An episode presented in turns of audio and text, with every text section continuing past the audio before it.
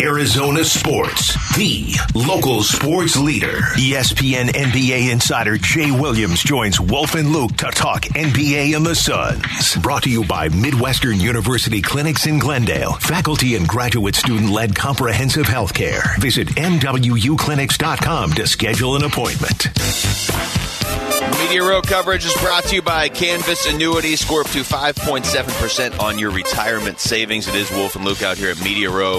Wolf, starting to get crazy out here. I'm seeing a lot of people dressed in very shiny stuff. And of course, Gronk is wandering around and you said it's going to get crazier here in a couple hours, too. All right. Well, it's already crazy this morning, and we're going to bring in Jay Williams of ESPN because all the times we talk to this guy about, hey, what's wrong with the Suns, we got to talk to him now that the Phoenix Suns have Kevin Durant. Jay Williams joining us on the Arizona Sports Line. Jay, what's going on, man? I mean, is is there a Super Bowl or something going on this weekend? Because I'm sorry, I'm distracted with some other news. I'm sorry. I'm sorry, Wolf, to do this to you. I'm Jay, sorry. Jay, what was your reaction when you heard the news, man? So, just to give you guys, uh, you know, look, I, I've known Justin Ishbia and Matt, uh, well, Justin in particular, for a while now, and I knew what kind of mentality they were going to bring to the table as owners, and I've seen the road for them and how they were, you know, in the mix for the Washington football team. Things didn't really shake out that way. They were in the mix for the Denver Broncos.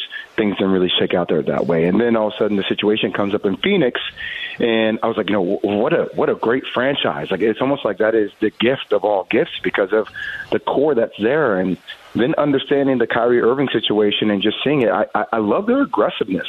You know, it's um, we've had conversations, Luke, about whether CP3 is the right guy or do you go younger with the Fred VanVleet. Um, obviously, you heard about Kyrie wanting to be there and that trade not wanting to work out, but for them to get um, four first round picks, Mikal Bridges, Jae Crowder, Cam Johnson, um, that's a pretty unbelievable package, but it puts you automatically in the title contender conversation. And the only thing you question is just the health overall of CP3 and KD down the stretch. But other than that, if they can find some other good pieces to fit some three and D roles, uh, which I think you can find on the market at a low price, you're talking about a team that's best positioned to win a world championship. Yeah, we're talking to Jay Williams. Jay, we don't actually pull off a lot of these big trades down here. We just talk about it, and then they never seem to happen. So I- know a lot of Suns fans are wrestling with the idea of giving up Mikal Bridges, and it's not that they don't want Kevin Durant, but he was obviously a fan favorite. So I just, and I get that, I get that perspective. But you, to me, you have to get Kevin Durant. What is your more national perspective on this in terms of what the Suns did give up? I think it's a lot. I mean, but I, I think Kevin Durant was going to warrant an unprecedented amount of assets in return.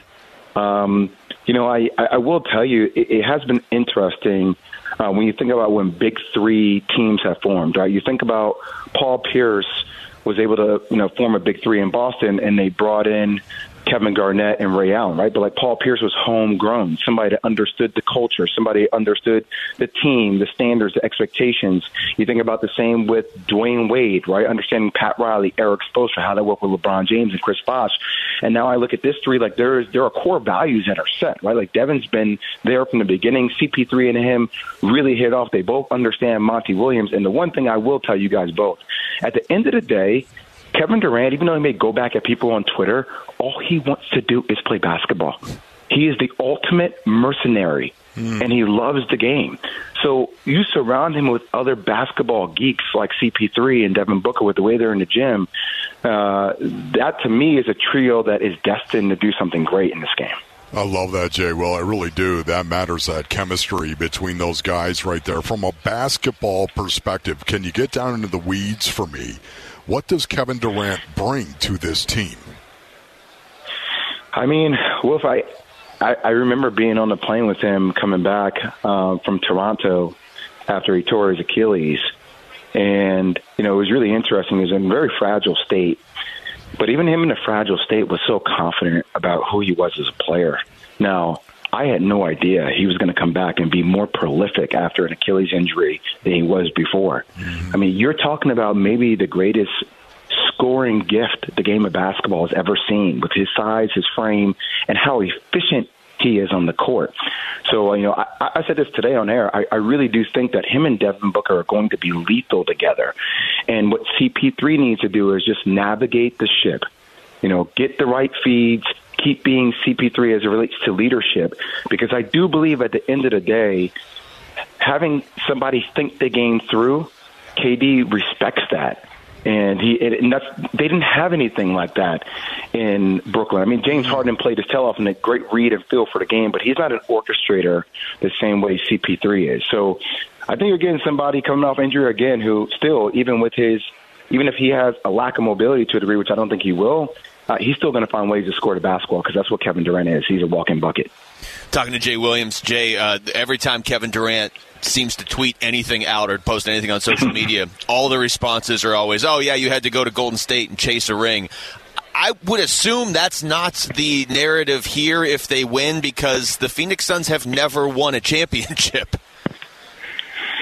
It probably wouldn't be, but let me just tell you something about Kevin because I've had conversations with him about this before. You know, it's funny. Everybody, as relates to a fan, like wants you to have a home, right? They uh, they want you to bring one places one place from the ashes to the holy glory kingdom.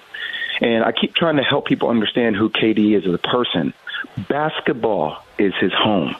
The court is his home. So people could say whatever they want about. He dropped on the seven three win team. He was the best player on that team. He was back to back finals MVP. You could say, yeah, the Steph's team because he was homeborn there is fine. But like they don't reach that type of dominance without KD. So for him, I don't think Kevin's really worried about legacy as it relates to like he wants to win championships. Don't get me wrong, but uh, only the people who don't know basketball would try to tell you or try to you know diminish Kevin Durant's legacy and what he means to this game. Like I said before, he's the ultimate mercenary. He, there's no assassin in the game of basketball like KD. Well, but they do. Those people that you're talking about try to diminish his his legacy every time he posts anything. Like that's all the responses are. Yeah. So I just, it's going to be interesting because if he succeeds here, he is going to be lifted up higher than than very few athletes have ever reached in this city. So, and just, by the way, I will tell you this, Luke. I look forward to coming. Like, you guys have one of the best fan bases in all of sports for the Phoenix Suns. So I can only imagine what that stadium is going to feel like when all three of those players walk on the court together. Oh, man, you know, oh. it really is. No, it's it's something very, very big you know me for the most part. I, I, love team. I love culture.